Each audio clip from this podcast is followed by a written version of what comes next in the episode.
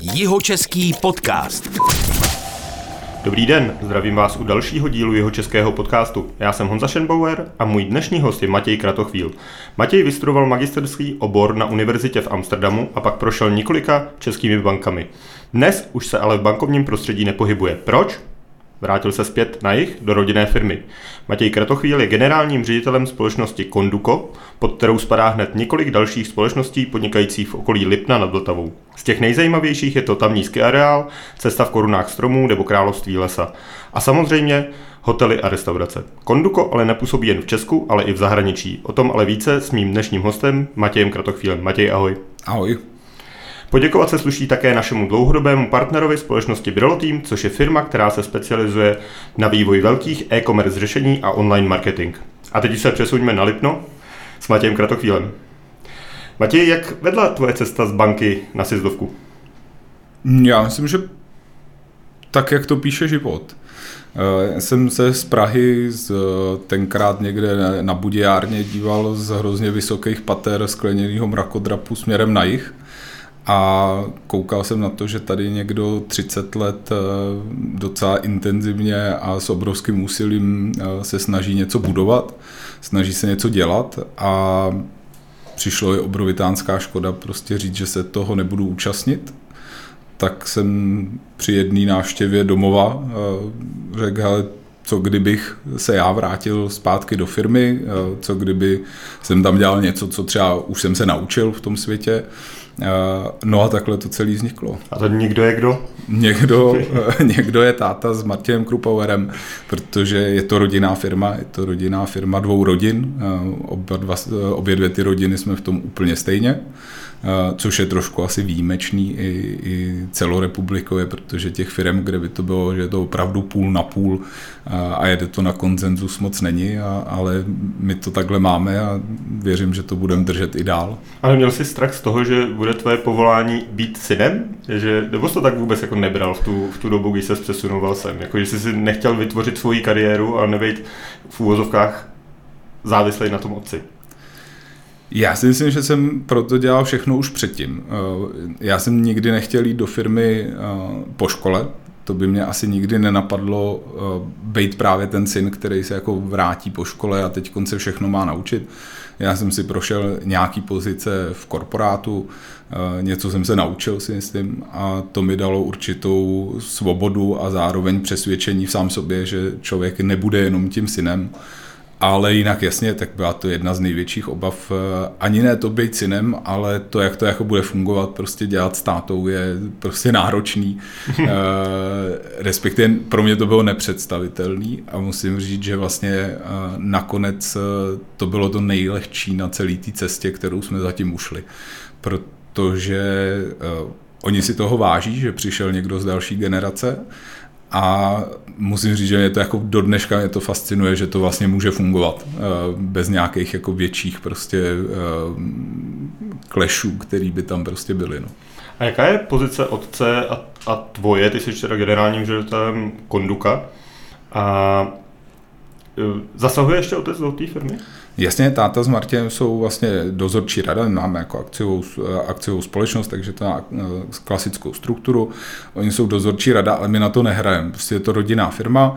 Já jsem pověřený eh, každodenním chodem a, a provozem a vším, co se jako týče celé skupiny, ale třeba veškerý strategický rozhodnutí, eh, investice a tady ty věci do dneška děláme ve třech, děláme to s tátou, s Martinem dohromady a nějakým způsobem každý se jako toho účastní, eh, včetně toho, že na konci se prostě udělá nějaký rozhodnutí. Jasně jsou rozhodnutí, které jsou Eh, jenom moje dneska už, který můžu dělat já, to celá, celá řada jako personálních věcí, eh, jsou to nějaké investice, které jsou jako provozního charakteru, ale když se dostaneme jako do strategie, když se dostaneme do zásadních investic eh, do budoucna pro tu skupinu, tak ty vždycky vznikají vlastně jako ve třech lidech a, a vždycky nad tím je nějaká schoda, protože tak to je. A já se přiznám, že se nestydím vůbec za to, že jako do dneška eh, si jdu pro radu. Do dneška se o, bavíme i o spoustě jako provozních věcí, ačkoliv eh, ta, to rozhodnutí je moje, já ho musím udělat, já ho jaký udělám, tak kolikrát eh, jdu za jedním nebo za druhým a prostě říkám, he, můj pocit je takovýhle, jak to ale vidíš ty, mě to zajímá. A to neznamená, že se vždycky jako rozhodnu podle nich, nebo že to tak musí být, ale prostě jsou to lidi oba dva s nehoráznýma zkušenostmi, s obrovitánským množství zkušeností. Já si jich obou dvou nesmírně vážím a myslím si, že nejlepší je prostě poslouchat lidi, kteří třeba tu situaci řešili už stokrát. Já ji řeším po první nebo po desátý nebo patnáctý. A je šance, že tam zasáhne i ta druhá generace od toho společníka do toho chodu té firmy? Jo, tak já si myslím, že my tak nějakým způsobem jedem, tak já jsem... Uh, ne, je to rodinná firma, to znamená, Eh, všichni s tím žijeme. Já, ačkoliv jsem eh, studoval chvilku v Amsterdamu, eh, žil jsem v Praze, dělal jsem v Praze, tak jsem na Lipně vyrost. Vyrost jsem se všema našima projektama, protože tak to bylo prostě. A úplně stejně to mají Martinovi dcery a tady ta část. A to, že člověk se tomu třeba nevěnuje úplně aktivně, tak ani moji sourozenci se tomu nevěnují aktivně tak jako já ale vůbec nejde říct, že by je to jako nezajímalo, nebo že bychom tím nežili všichni. Takže je to jenom o míře nějaký aktivity a o tom, jakou roli tam člověk hledá. A dneska je tam i spoustu, eh, spoustu jako momentů, eh, kdy eh, ty ostatní lidi mají co říct, protože mají nějaký specializace, který se nám zase hodí prostě a pracujeme s nima. A jak ten příběh toho Lipna nad Vltavou vůbec začal? To asi bylo za tvýho mladého věku? No tak příběh Lipna nad Vltavou začal ve 13. století. ne, myslím to, těch aktivit, co tam dělal tvůj Ne, jasně. Uh, tak ta obec v 90. letech vlastně po pádu komunismu, tak tam skončilo úplně všechno. S tím, že ta stará obec Lipno nad Vltavou je vlastně dneska zatopená, je, je pod hrází. Bylo to místo, kde se vlastně vytahovaly klády, které byly splavované tady do toho místa a pak se tahali volama do volo, voly, je tahali do Vyšáku, kde se zase eh, vázaly vory a už se vorovalo. Prostě ta část těch čertových proudů nešla nikdy prostě jako eh, po vodě eh, plavit. Takže takhle vzniklo jako ta obec, byla to malá obec, nějakým způsobem 50. letech zatopená, eh, zůstalo z toho de facto jenom zázemí toho staveniště té přehrady a, a ty lidi, kteří se starali o tu elektrárnu, kteří se starali o tu přehradu, eh, pak tam byl nějaký dřevospracující průmysl, eh, samozřejmě pohraniční stráže a tak dále, to prostě jsme v Sudetech. A v 90. letech vlastně se zavřelo téměř všechno, co tam bylo. Spousta lidí i z té stráže a tady z toho odešla a ta obec eh, vlastně stála na dokonce se rozhodovala v jeden moment, jestli se nespojí třeba s Loučovicema, kde byly papírny, že jo, tenkrát prosperující, fungující, a jestli má smysl jako dál držet tu obec, která vlastně jako skomírala, měla prostě eh, vyžitej majetek, eh, neopravený domy a navíc prostě obrovitánský problém v tom, že tam byla obrovitánská nezaměstnanost, téměř 50% v té době. A té době starosta uh, objel všechny jezera v celé Evropě.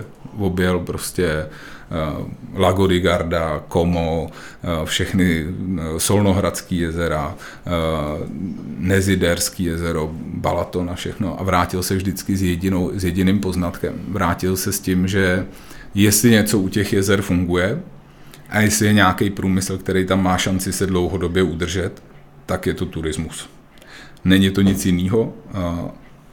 Takhle se ta obec vlastně rozhodla, že do toho půjde. A to byl ten první krok. Pak se začali hledat investoři. A to se nacházíme v jakém čase? 90. 90, brzký 90. léta. Mm-hmm. Tam se vlastně lámal chleba. Ta obec nechala zpracovat územní plán, který s chodou okolností téměř bez změny platí do dneška. Tam žádný velký změny jako nejsou v územním plánu a začali se hledat investoři. První jsme nebyli my, jedním z prvních investorů byli vlastně holanděni, pionýři, velký obchodníci, dobrodruzi, eh, který vlastně přijeli a eh, zainvestovali to, co dneska se jmenuje eh, Landal Marina Lipno, takže ten první rezort takový, včetně toho přístavu a tak což dalo ten impuls. To, to byl první impuls, protože pro provoz jakýkoliv infrastruktury musíš mít aspoň nějakou jistotu toho, že tam budeš mít lidi. Což tady vznikaly první lůžka, a tím pádem dávalo smysl se eh, pustit do toho areálu, který tam byl. On tam historicky byl, že ale byla tam jedna kotva, jedna poma, lomeňák, že jo, na kterým všichni vypadli, protože ta poma vedla do zatáčky eh, a chodilo se pěkně ze starého parkoviště s lyžema na zádech a, a jako každý Můžu to Čech... potvrdit, já jsem se tam učil lyžovat, když jsem byl malý. No, takže si myslím, že si to jako přesně, spousta lidí si to pamatuje, já taky. a v ten, do, v ten moment, ale kdy tam začaly vznikat lůžka, začal tam vznikat nějaký potenciál, tak eh, dávalo smysl do toho začít investovat a, a v ten moment tam přicházíme my, kdy vlastně teď 22 let eh, provozujeme, provozujeme areál s tím, že první jsme tam udělali eh, ze Švýcarska repasovanou dousedačku, že jo, přepnutou z výstupní i nástupní stanicí na, na, na kopci a, a postupně, to, postupně to jelo, přicházelo víc investorů do ubytování, ale i do gastronomie, do všeho a i nám se, ten, eh, se nám to podnikání začalo rozrůstat no, do toho, co je to vlastně dneska, což je skupina, která zaměstnává 168 lidí na hlavní pracovní poměr celoročně eh, s nějakýma obratama, který už zase ve službách, musíme se na to dívat, takže to podnikání čistě ve službách, tak si myslím, že nejsou malí ani na český, eh, ani jeho český poměry. A co všechno pod Konduko spadá? A teďka vynechme tu, tu zahraniční záležitost, tý se dostaneme později, ale tady v okolí, řekněme, Lipna nad Vltavou.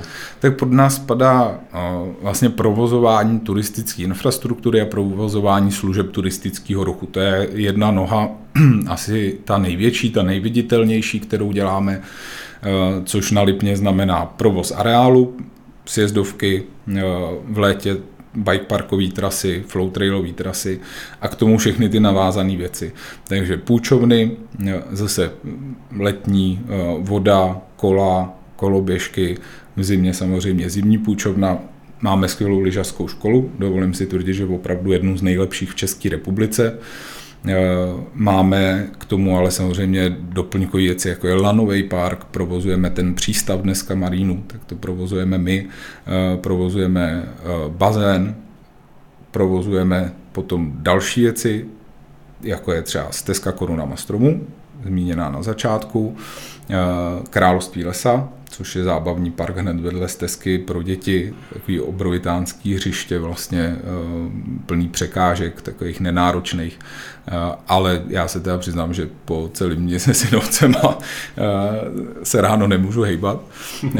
A nově od loňského roku vlastně jsme založili naší divizi, která se stará o gastronomii a o ubytování protože jsme postavili hotel a, a s tím jsme se pustili i do těch, do těch gastroprovozů. Takže dneska máme restaurace, pod sebou máme naši cukrárnu, v restauraci máme řezníka, protože bereme vlastně maso z biochovu v Kraselově, sami si to bouráme, náš řezník dělá klobásy a všechno tohle to jako spadá pod nás. Takže to je, to je jako asi ta nejvýraznější část a větev, kterou všichni doufám znají. A vedle toho, vedle toho se ale zabýváme třeba eh, projektovým managementem, eh, přípravou investic. Eh, máme na to skvělí lidi, kteří potřebujeme i my. Konec konců sedíme v baráku, který vlastně Konduko řídilo jako projekt i, i tu výstavbu, takže u, i u tohohle jsme tady byli. Jsme momentálně v IGI, jenom Jo, pardon. a, takže i u tohohle jsme byli a děláme i nějaký development, a, ale tam se držíme tady v hranicích našeho jeho českého kraje. Nikdy jsme jako zatím se nepouštěli úplně mimo tady naší jeho českou kotlinu. Posloucháte jeho český podcast s provozovatelem ski areálu Lipno nad Vltavou Matějem Kratochvílem. Jeho český podcast. Matěj, jakou sezónu máš radši? Tu zimní nebo tu letní? Já mám nejradši podzim. Proč? Protože tam máte nejméně hostů? Ne, naopak. Na Lipně nikdy sezóna nekončí. A opravdu už je to dneska pravda. Ale to je jako moje vnitřní, vnitřní preference. Já mám nejradši podzim, když člověk už potřebuje bundu eh, a zároveň má takový to sichravou, do toho eh, se prolomí sluníčko a to je, jako pro mě je to nejoblíbenější eh, část roku. No já bych a... zrovna řekl, že v tu chvilku ne, nefunguje ještě ski areál, ale zároveň nefunguje ani, ani ty letní aktivity. Jo, ale tak vždycky funguje něco to tak je. Jo. Mm-hmm. Vždycky fungují kola, eh, což Lipno je super, protože když člověk eh, má trošku jako lazy den, tak sedne na kolo a objede Lipno po rovině, ale jakmile si chce trošku máknout, tak stačí vylet na kapličky na svatýho Tomáše nebo i na druhou stranu jako na Rožumberk kamkoliv a, a myslím, že si jako umí dát do těla což na kole jde třeba jezdit de facto až do té chvíle, než začne opravdu padat sníh a, a, a je tam ten ski areál. Stezka je krásná, prostě pohled na, na barvící se stromy a, a vš, veškerá turistika jde dělat non-stop. A já si myslím, že Lipno není jenom o té jako infrastruktuře, kterou tam máme, je to určitě důležitý pro eh, řadu těch a pro většinu těch lidí, kteří za náma jezdí, což je přirozený. Já taky mám rád, když večer přijdu a můžu se osprchovat a nějakým způsobem dát si dobrou večeři a, a, a vědět, že mám nějaký pohodlí. Ale vlastně spousta lidí to využívá tak, aby právě mohli vyrazit do přírody, mohli vyrazit na Šumavu, mohli eh, poznávat tu přírodu tak, jak tam je což je naprosto unikátní věc pořád. Tam jsme v Sudetech a dneska platí, že jestli někde chcete potkat rysa eh, nebo losa nebo vysokou, jedno, obecně všechno, tak eh, je to právě na pravém břehu Lipna ještě víc než na centrální Šumavě. Takže to tam všechno máme a na podzim pro mě je to nejlepší. Ale biznisu já to neumím říct, já mám obě dvě sezóny rád, já jsem lyžař, odmala a, a zároveň mě baví jezdit na kole a chodit pěšky, no, tak eh, to si potom člověk nemůže vybrat. A biznisově, když se na to podíváme třeba z hlediska tržeb, tak je to je lepší ta zimní nebo ta letní sezóna? Z čistě pohledu areálu, tak eh, je silnější ta zimní sezóna, co se týče uh, jakoby objemu, objemu tržeb, který, který děláme tak, eh, tak ta eh, zimní sezona jenom pro Lipno servis eh, je, je určitě větší, což je ten areál jako takový, ale jakmile do toho přidáme stezku, přidáme do toho království, tak už ty sezóny budou 50 na 50, to už potom se vyrovná. A jaký jsou vaši typi, typičtí zákazníci? Kdo, kdo jezdí na Lipno? Je to zahraniční nebo tuzemská klientela? Jsou to furt máme, převáž, převážují Češi, za což jsme hrozně rádi. Eh, je to prostě česká destinace. Máme ale celou řadu eh, rakouských klientů, německých klientů, historicky ještě pořád máme eh, celou řadu Holandianů, ačkoliv dneska to procento je relativně nízký a spíš ho nahrazují právě klienti z Rakouska a z Německa. A když bychom se bavili o profilu, tak třeba v létě si myslím, že je to dneska fakt pro všechny a, a uvidíte tam kohokoliv, nebo uvidíš tam kohokoliv. A, a v zimě je to furt určitě hodně rodiny s dětma. A my to máme daný tou naší morfologií, ty kopce prostě nejsou tak příkrý, takže nemůžeme určitě, a taky jsme si na to nikdy nehráli, konkurovat nějakému jako tvrdému alpskému lyžování, černou sezdovku, prostě jako tu klasickou u nás nenajdete, ale o to, o to lepší je to místo na takový ty začátečníky nebo kondiční, kondiční věci, tak tam je to hodně rodiny s dětma. Jak je to složitý konkurovat těm alpským střediskům z hlediska toho, že ten, ten profil tam nemáte, takže vy cílíte teda jako vyloženě na menší děti teda. Ne, my cílíme, to, to tak právě vůbec není. Dneska, když se ptáte, nebo když já se potkám s našimi rakouskými kolegama, tak všichni, kteří přijedou na Lipno, tak nám závidí, a takhle nám to říkají a říkají, co my bychom dali za to, kdyby jsme měli takovýhle krásný kopce. My tam máme ty strmý eh, průseky prostě na těch skalách s těma držákama proti lavinám a, a proti všemu. A jim to naopak chybí. Samozřejmě, jako hodilo by se nám mít nějakou asi průčí sjezdovku, neříkám, že ne, ale to zase říkám já, jako člověk, který hrozně rád jako lyžuje a, a užije si to. Já si myslím, že spousta lidí dneska prostě chce mít klid a zvlášť v době, kdy přišel ten karbový oblouk, Eh, tak, tak vlastně jako nechcete úplně stát na černý sjezdovce. To, to prostě neudrží to ten člověk a daleko líp si to, myslím, všichni užijou právě na takových těch modro-červených, červených, modrých a takový lipno ale je. A jak je to se sezónou? Kdy začínáte zasněžovat? My začínáme zasněžovat, jakmile svatý Petr otočí knoflík a, a dá nám aspoň minus 3 stupně. To je ta nutná teplota. To je víceméně dneska pro nás, pro nás limitní. Ono to zasněžování uh, záleží na mnoha faktorech. Není to jenom o teplotě, je to hodně i o vlhkosti a je to i o teplotě vody, která vlastně jde do toho systému zasněžovacího, kterou my bereme z Lipna samozřejmě. Takže říkáme vždycky, že máme největší zasněžovací nádrž asi na světě, protože je to obrovitánsky nám to pomáhá, ale třeba zase ta teplota vody v Lipně se drží relativně dlouho vysoko, protože jak je to akumulovaný a je to prostě vyhřátý, tak než to prochladne, tak, tak to díl trvá, takže my třeba i ochlazujeme vodu ještě jenom vzduchem samozřejmě, ale, ale máme chladící věže a začínáme, když to dobře jde, tak v listopadu, eh, kdy prostě ta teplota spadne v noci pod minus 3 a drží se tam aspoň nějakou dobu, aby mělo vůbec smysl ty děla zapínat. No, ono to vyrobit sníh je poměrně alchymie. Já jsem, jaký jsou v tom jako technologické trendy vůbec v těch sněžných dělech a jak to, jak to vůbec funguje?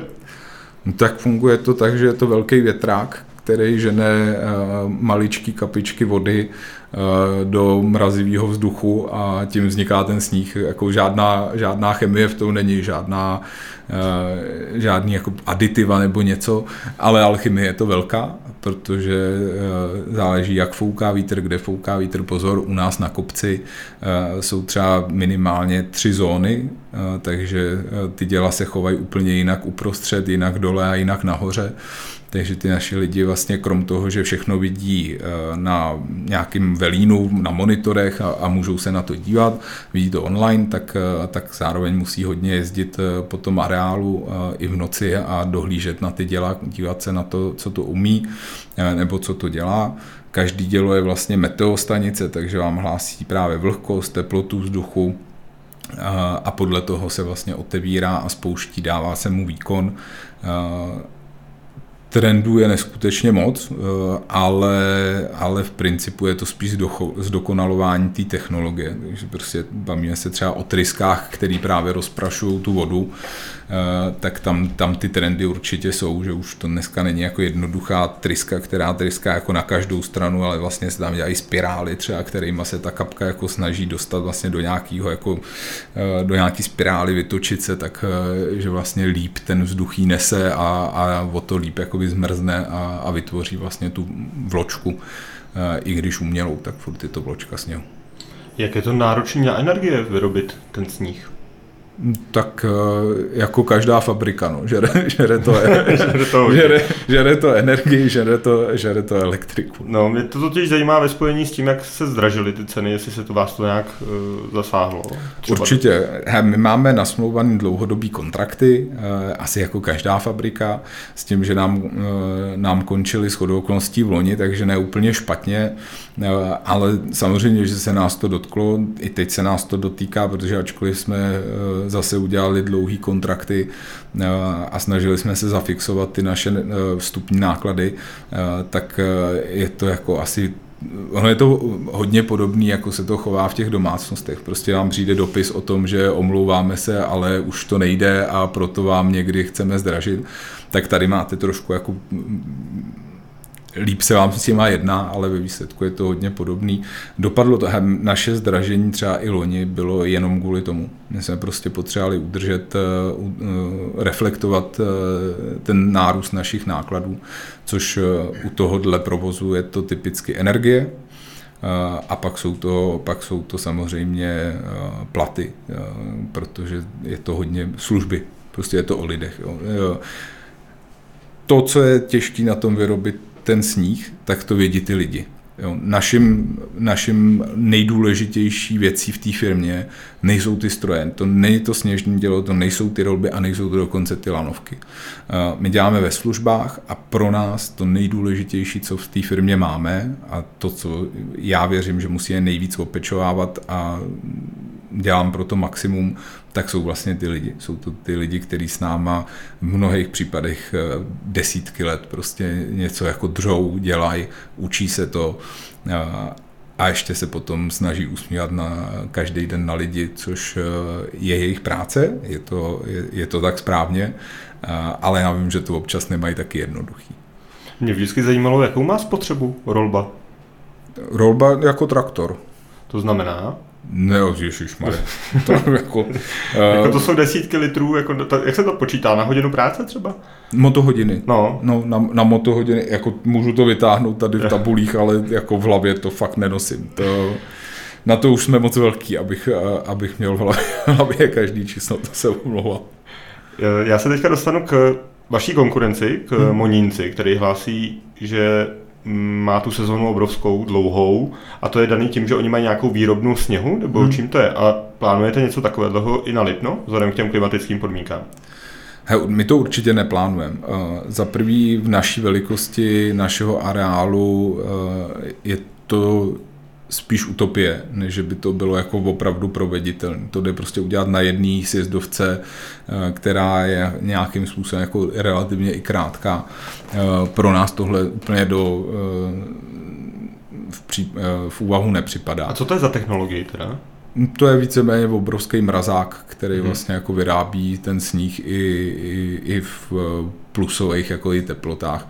Eh, tam a žere to obrovitánské množství energie, to je samozřejmě úplně jako ořády někde jinde eh, a my si to neumíme představit, že bychom jako do tohohle šli a, a měla to být naše investice. Eh, ono to, já jsem přesvědčen o to, že, to, že by to na Lipně ani nefungovalo. A co ten sníh vyrobený z těch sněžných, sněžných děl, co, co vydrží za teploty? Za, po jaký době začne tát? Je, jako... to, je, to, je to stejný, jako není to, není to o tom, že by to vydrželo víc než jako nula. Ne. Ne, to vůbec. Tak eh, nic se do toho nepřidá. To je furt jako, eh, je to voda, je to prostě zmrzlá voda, stejně jako normální sníh. Eh, samozřejmě, když ho urolbujete a nějakým způsobem ho opečováváte, tak se vlastně udělá takzvaná základová deska a tam potom samozřejmě to odtávání není tak jako rychlý, ale odtává to, jakmile začne svítit sluníčko a jakmile je prostě nad, víc jak 0 stupňů, tak prostě to taje. To je úplně normální sníh. Dokonce nejlepší složení je, když se to podaří a promixuje se to a je tam ten přírodní i ten, i ten umělej, tak e, aspoň z naší zkušenosti si myslíme, že to je nejlepší potom lyžování a nejlepší, nejlepší kvalita toho sněhu. Tam se ještě, jaký další projekty připravujete na Lipně? Máte něco teďka ve výhledu, co teďka jste říkali o těch, říkal jsi o těch hotelích a restauracích, tak jestli ještě něco máte v plánu teďka? Nějaký velký projekt, řekněme, taky stezka korunami stromů nebo něco podobného, tak jestli něco takového dalšího máte v plánu? My máme určitě plány, ale nic, nic co by bylo teď v krátkém výhledu. My jsme opravdu loni doinvestovali uh, nemalý, nemalý investiční náklady, byly to řády stovky, stovky milionů korun. Takže ta firma žije taky v nějakém cyklu. A já jsem nesmírně rád, že se to podařilo, že jsme i přes všechno, co se kolem nás dělo, že jsme stavěli v covidu, všechno bylo různý, všelijaký, tak se to všechno podařilo, loni jsme to otevřeli, eh, zvládli jsme provozovat letos, eh, máme za sebou rok, eh, myslím si, že jsme ukázali, že minimálně sami sobě jsme si dokázali, že to jde. Doufám, že i klienti to ocenili a řekli, OK, tohle jako je na nějaký úrovni a kvalitě služeb, za který, za který se nemusíme stydět. A teď je potřeba to ještě prostě uh, trošku vypilovat tam, tam, kde, uh, tam, kde je potřeba a, a nadechnout se. Nadechnout se, aby ta, ta skupina zase měla kapacitu pojmout takhle, velkou, tak, takhle velký projekt. Ty jsi zmínil covid, ten jsem četl, že se, se vás dost dotknul. No. Máte obavy z toho, že by ještě něco takového, jako že bychom nemohli jezdit na sjezdovkách, mohlo přijít tenhle rok, nebo řekněme na přelomu roku?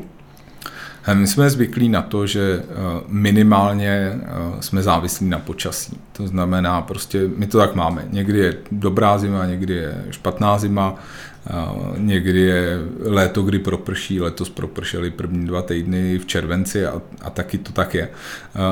S tím umíme pracovat. Neumíme pracovat úplně se zásahem vyšší moci, to asi nikdo. Pro nás bylo nejtěžší smířit se s tím, že to nedává smysl.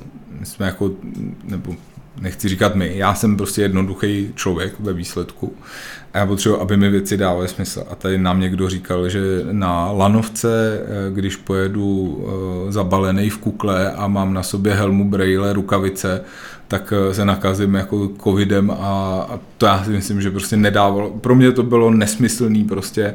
Navíc se pustili podle nějakého lidi z ryze nějakého jako mediálního, politického jako pohledu do hrozně složitého soukolí a stroje. Eh, když se zavírá, kdyby se zavírala, nedej bože, Škodovka, tak prostě všichni novináři jako o tom píšou, mluví a, a, a je to obrovitánská jako věc prostě v té společnosti. To samé, když se tam zavírá, zavírá důl někde na Ostravsku. A toto neumenču. To je jako, a nedej bože, že bych říkal prostě, že, že se jim to mělo stát taky. Nemělo. A teď se podíváte na služby a ten rozdíl je, že ta Škodovka je rozdělená do spoustu malých firmiček, eh, který, kde my jsme jenom jedna z, těch, který to vytváří a někdo jako zastaví a řekne, nebudou jezdit lanovky, no. ale v ten moment prostě automaticky jako vypnete celou řadu jako navazujících eh, procesů a, a lidí a tak. Takže loni jsem se bavil s člověkem, který dělá v prádelně a říká, he, my jsme to málem neustáli, protože na nás nemyslel už téměř vůbec nikdo. A my jsme ty na konci, který jsme prali ty lůžkoviny. Že? Ale jako na Kaplicku a na, na eh, Českokrumlovsku, jako z čeho ta prádelna že? No jenom prostě z těch, z těch ubytovacích zařízení a někdo do toho jako takhle vlastně jako začal strkat ruku a začal si hrát vlastně jako s něčím, co je docela vypilovaný. Já si fakt myslím, že ten ekosystém těch firm eh, je navíc složitý a, a teď se prostě někdo úplně zbláznil pro mě. No. Tak uh, já si to představit umím, protože si umím představit ledascos, ale doufám, že už se to nestane a že jsme se poučili všichni eh, a že vidíme, že to hlavně jako nemělo žádnou přidanou hodnotu, prostě to, co se stalo. No. Posloucháte jeho český podcast s generálním ředitelem společnosti Konduko, která mimo Lipno nad Vltavou působí také v zahraničí, konkrétně v Kanadě, kde provozuje areál Cape Smoky. Jeho český podcast. Jak vznikly vaše aktivity v Kanadě? He, tam je potřeba dát disclaimer, my ho neprovozujeme určitě. My jsme uh, jako jeden z investorů, ryze české skupiny mm-hmm. investorů, která se dala dohromady uh, a podílíme se na tom projektu. Jsme za to hrozně rádi, ale určitě, určitě nejsme ten provozovatel, uh, neděláme to jako na svoje jméno, jsme tam jako investor s dalšíma lidma v České republice. Já jsem četl o předsedovi, nebo bývalému předsedovi olympijského svazu? Současný. Současnýmu, jo.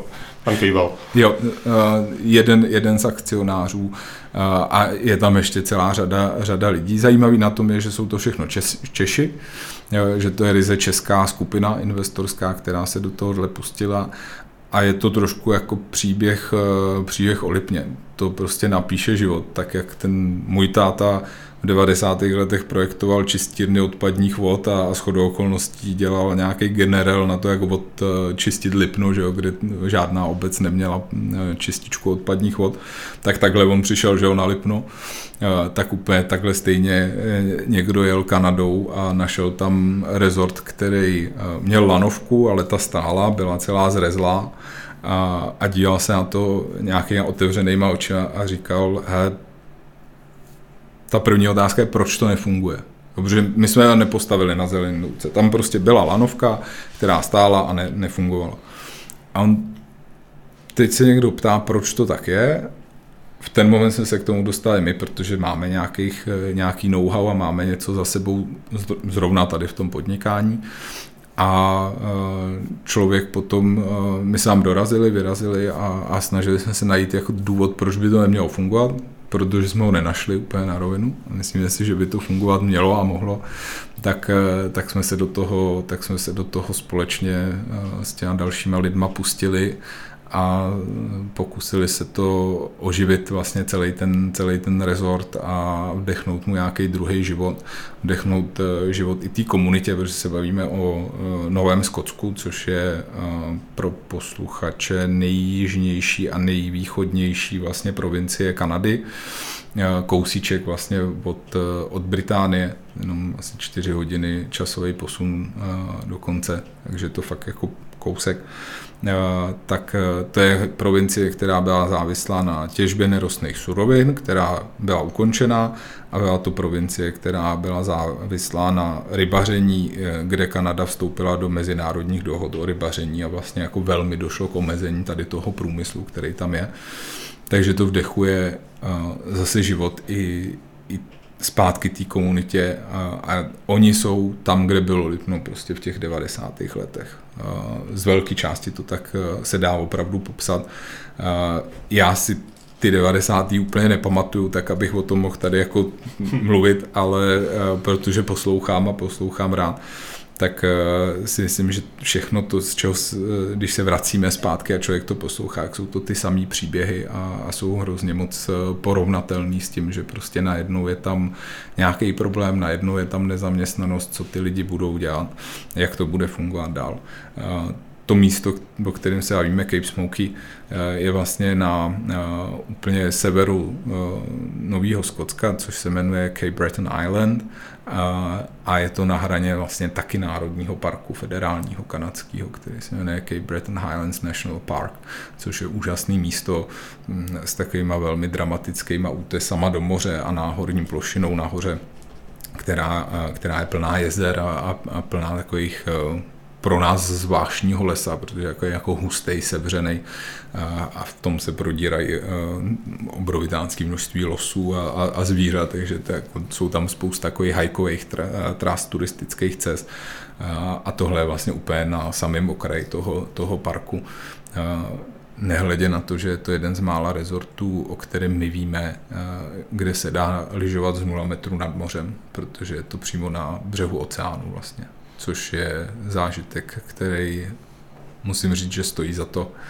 A mě to tenkrát obrovitánské jako překvapilo, když člověk prostě sjíždí a sjíždí do toho oceánu a, a končí de facto v nula metrech nad mořem. To je něco, co je, se nedá úplně popsat. Já jsem koukal na fotky, vypadá to moc pěkně. V jaký fázi je teďka ten areál a jestli můžeš popsat, jaká je jako jeho velikost?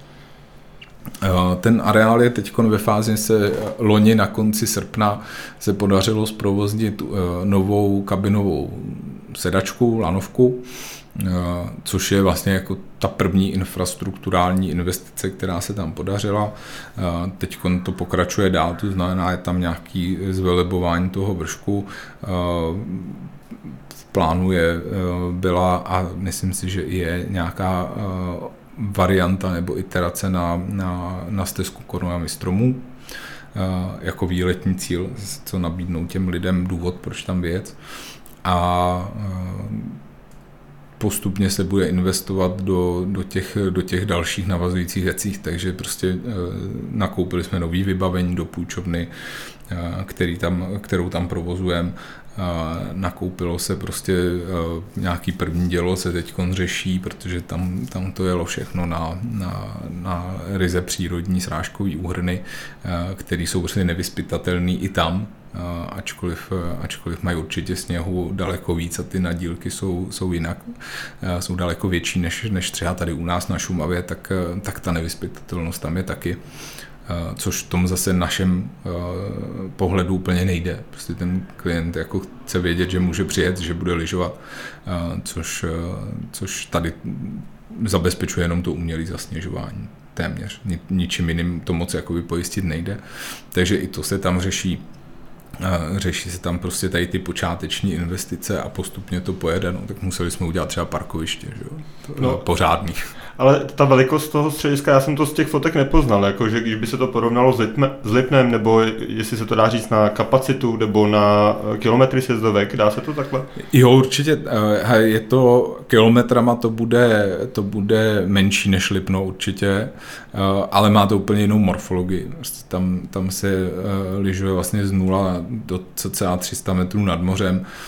Ty sjezdovky jsou určitě jako sportovnější, prostě mají, mají sportovnější ražení a velikostně je to jedna lanovka, jedna poma a je to tři, čtyři sjezdovky kolem toho, jakoby, který e, každá má nějaký svůj profil, každá má nějakou obtížnost samozřejmě, takže z tohohle pohledu je to určitě menší než, než Lipno, to my těch kilometrů na Lipně máme, máme dneska daleko víc za těch 20 let.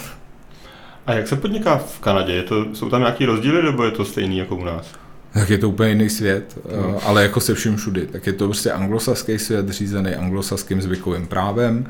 Eh, žádný nebo ne žádný, ale v principu není to jako podle paragrafu X obchodního zákonníku nebo občanského zákonníku něco, něco. Prostě je to tak, že my si teď tady spolu začne, sedneme a budeme si povídat a, a až se domluvíme, tak to napíšeme na papír, respektive nějaký právníci to napíšou na papír a tak to podepíšeme. A můžeme si domluvit, co chceme a tak to bude platit. To znamená, jako ono to má svoje plus i svoje minus, jako všechno. Ale ten svět je úplně jiný a je tam úplně jiný přístup i, i lidí a myšlení. Je to prostě určitě jako daleko víc uh, takový jako, já nechci říct, asi demokratický prostě. A mě by zajímal třeba přístup úřadu, jestli tam je jako rozdíl v tom, jak je složitější něco povolovat nebo naopak zakazovat. Tak tam je to velmi jednoduchý, protože co není zakázáno, je dovoleno. A ten úředník je tam primárně od toho, aby hlídal, jestli ten podnikatel nebo kdokoliv neporušuje něco, co je zakázáno Určitě se tam nestaví žádný úředník na to, aby jako vykládal, jako to máme tady, že nám někdo furt něco jako vykládá a pak nám říká, já si ale myslím, že ten zákon je takhle jako napsaný nebo ne. Je to daleko víc černobílý a ačkoliv to taky má určitě nějaký svoje momenty, kdy se člověk chytá za hlavu a, a, a jako diví se tomu, eh, tak všechno tohle si dovolím tvrdit je, je o něco jednodušší tam oproti takovému tomu našemu, eh, já si vždycky vzpomenu rakousko-uherskému, jako jímu tomu, jako jo, Franz Josef, prostě přesně šest razítek a, a já nevím co, prostě jsou vždycky příhody, že někdo v Čechách potřebuje jako razítko a teď schánějte razítko v zemi, kde prostě jako razítka vůbec neexistují a, a všichni se nás ptají, jako proč to potřebujete. Což teda není historka tady jako z Kanady, ale to je historka mýho kamaráda, eh, který studoval v Anglii eh, vysokou školu a potřeboval tady prostě pro nějaký úřad razítko a skončilo to tak, že eh, přiletěl s dopisem, který měl normálně voskovou pečeť a pečetidlo, protože to bylo jediné, co na té škole prostě měli, protože a žádný razítko neměli. Říkal, no tak a on je taky jako bývalý scout, takže je hrozně jako pravdomluvený a nenapadlo ho, že ho tady někde zajít do trafiky a nechat si vyrobit razítko za e, pár korun. No a tak to je, tak to, tohle oni neřeší a v tomhle je to určitě jako jednodušší, je to, je to, e, je to osvěžující občas jako v celý, v celý řadě věcí, e, že se věci dají vyřídit a dají se vyřídit relativně rychle a bez, bez nějakého jako otálení a přitom je hrozně důležitý říct, že já jsem tam nikdy necítil že jsme nebyli kontrolovaní, že jsme si mohli dovolit udělat něco. Naopak, tam v momentě, když člověk překročí nějakou eh, čáru, která je jasně ale daná a jasně ji dopředu znáš, tak prostě přesto nejede vlak. To prostě to, to je konec potom. A, a ty následky a, jsou, a, jsou přiměřený tomu, že se to prostě nedělá a že každý musí vědět, že to tak je. Což si myslím, že je přesně jako opak, opak zase tady toho. No. Rozhodně, rozhodně co já vím, tak je tam jako daleko méně jako inspekcí a, a, a méně všech jako administrativních procesů a, a i to povolování prostě probíhá tak jako, že splňuje to, to splňuje, dobrý, tečka prostě. Jo. No, tak já, když si vezmu naší tabulku, když děláme projekt a naši lidi mi řeknou, kolik vyjadřovaček, na co potřebujeme a dneska si reálně prostě všichni plánují minimálně rok, rok a půl na to, aby dostali uh, UR, aby dostali územní rozhodnutí. To je prostě úplně jako absurdní. My jsme se jako dostali do stavu, kdy to navíc považujeme za normální v téhle zemi, že prostě ne, že budu stavět, ale a jich dostal územní rozhodnutí na barák, tak mě to prostě trvá dneska přes rok, to je prostě hrozný, jako to, to, je, to, jenom, to nejde naplánovat jako z pohledu ekonoma, což jsem eh, primárně já a, a původně jsem to měl jít dělat k nám do firmy, než, eh, než to dopadlo, jak dopadlo, tak, eh, tak to prostě je nenaplánovatelné. To prostě jako nejde predikovat vůbec nic. Já nemůžu si teď prostě bavit s uvěrující institucí prostě jakoukoliv o tom, kolik já na to budu potřebovat, jenom kvůli tomu, že prostě já nevím, kdy to budu stavět. Já nemám žádnou jistotu prostě a to v tom podnikání, ta nejistota je to, co je jako nejhorší, s čím si člověk jako musí poradit. A bylo by fajn, kdyby člověk mohl nést nejistoty typu, jaký bude počasí, protože to fakt nikdo neovlivní, teda aspoň já jsem přesvědčený, že to eh, neovlivníme a že to ovlivňovat nemáme eh, versus, eh, versus to, že mi nějaký, nějaký proces trvá jako jak se mu chce zrovna dlouho. No. Když to vezmeme konkrétně, tak od, toho, od té doby, co jste vymysleli stezku v korunách stromů, až po tu realizaci a otevření, jak dlouho to trvalo?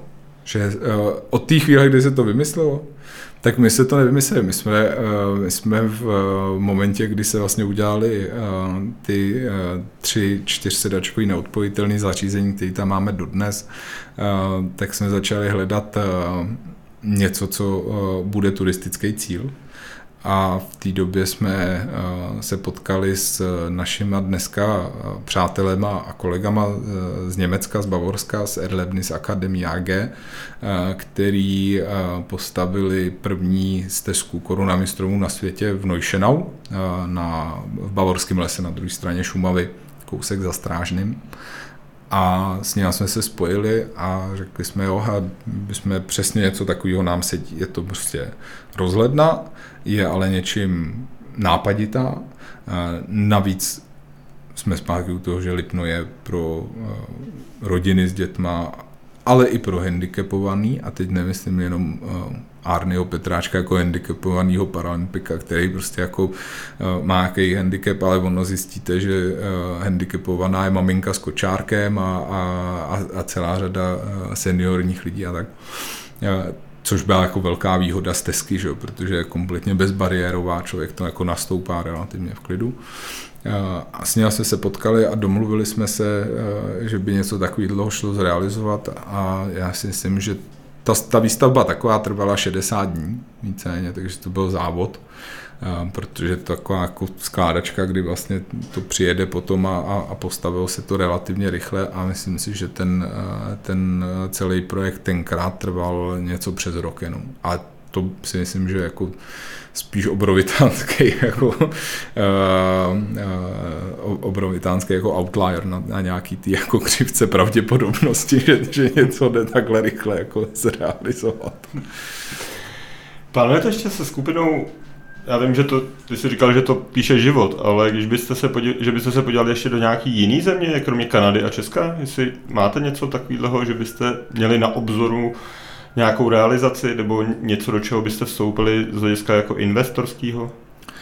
Jo, tak já si myslím, že uh, to napíše ten život. Já vím, že to je otravný to furt opakovat, ale uh, ono to tak je a někdy prostě člověk potká zajímavého člověka a, nebo někam jede a najednou prostě a, ta příležitost se jako narodí vlastně sama před tím člověkem a je to jenom o tom, jestli uh, ji chcete, uh, jestli ji chceš vzít a uchopit ji a jít s ní někam dál. Tam já můžu říct jediný, že my takový určitě jsme, a ačkoliv teda táta s Martinem uh, už furt jenom opakujou, jak uh, by chtěli už se věnovat jenom těm vnoučatům a, a, a, a mají to jako jakou mantru, uh, tak vlastně každý, ka, každý to naše setkání začíná jako he, píš si tohle, je zajímavý, tohle, tohle by bylo dobrý a teď jsem byl tam a tamhle to jsem viděl a tak to je. Takže já si myslím, že v tomhle tom, já doufám, že jsem to zdědil po nich, nebo po tátovi a, a naučil jsem to od Martina, že to budu mít úplně stejně, no, že, že v jejich věku ještě furt budu jako hledat, jestli není někde tamhle možnost ještě investovat jinde a, a, a budu hledat zajímavé příležitosti. No. A zeptám se na poslední otázku, jaký podle toho mají potenciál ještě Jižní Čechy a co by tomu pomohlo? Já si myslím, že Jižní Čechy mají nevyčerpatelný potenciál, protože to jeden z mála krajů, který cítí ohrojitánskou sounáležitost. Já jsem ještě nepoznal nikoho eh, z jiného kraje, kdo by se jako identifikoval s krajem. Eh, prostě my jsme jeho Češi eh, a to si myslím, že je jako první devíza, to znamená, tak to je, tak se cítíme my. Ten kraj je úžasný je tady spousta šikovných lidí, eh, dobře se tady žije, což si myslím, že vidět z toho, že se ten, sem ty lidi vrací. Jo. To není jako nějaký, že my si můžeme tady jako poplácat po zádech a říct, to je tak hezky, že ne, prostě lidi se sem vrací, eh, lidi, lidi tady rádi žijou, lidi tady vychovávají další generace eh, a je tady spousta super lidí. Z pohledu turistického ruchu, infrastruktura, infrastruktura, infrastruktura. Já si myslím, že největší ostudou, že po 30 letech prostě budeme mít jednu dálnici, která povede z Prahy do Písku a druhou, která povede z Tábora do Budějovic a žádná z nich ještě nevede eh, jako do Lince a to je prostě jako šílený. Eh, nemáme pořádnou železnici, takže prostě se jako do Budějovic vlakem prostě furt trvá eh, přes hodinu a to už je to super, že jo, ale já, jako když jsme jezdili na školní výlet, tak ten výlet spočíval v tom, že sednete si v Budějovicích do vlaku a pojedete do Prahy, že jo, a tam možná vyběhnete kolem muzea, oběhnete koně a půjdete zpátky do vlaku, abyste se stačili vrátit domů. Eh, takže infrastruktura, infrastruktura, cestovní ruch nic jiného nepotřebuje. Eh, a stabilitu. Stabilitu prostředí vědět, že se to dá dělat, eh, protože je to, je to řemeslo jako každý jiný. Prostě cestovní ruch a podnikání ve službách je řemeslo jako každý jiný. A s každou generací si myslím, že se to jako cizeluje a, a vznikají jako ty lidi se to učí a prostě dokážou to jako vybrousit do, do, dalšího, do dalšího a do dalšího. Jestli tady chceme mít takový to, vždycky někdo říká, takový to rakouský, jo, nebo takový to italský, no tak jako čím to tam je?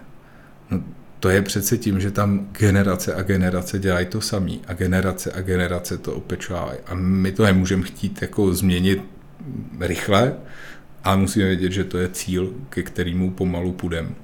A proto já říkám, že ten potenciál je nekonečný, protože s tím, co nám nadělil uh, nějaký stvořitel, pán bude úplně jedno, někdo, kdo prostě tady vymyslel, že bude Šumava, Novohradky a, a, a, a Třeboňsko, že jo? a potom všichni ty uh, blázni, kteří to tady postavili rybníky že jo? a udělali prostě tu krajinu takovou, jaká je tak to je prostě potenciál, který je unikátní a já jsem měl teď uh, úplně krásnou příležitost, když jsem tady měl uh, část rodiny, u který jsem bydlel v Americe, když jsem tam studoval na střední škole ještě a měl jsem i možnost provádět a, a, a projíždět s nima Jižní Čechy, po tom, co oni už viděli půlku Evropy, a prostě ten výraz a, a na těch jejich jako obličejích a prostě to wow, který je z toho, že a vy máte tohle a tohle a tohle a tohle jsme viděli a tady jsme byli a tohle je naprosto perfektní,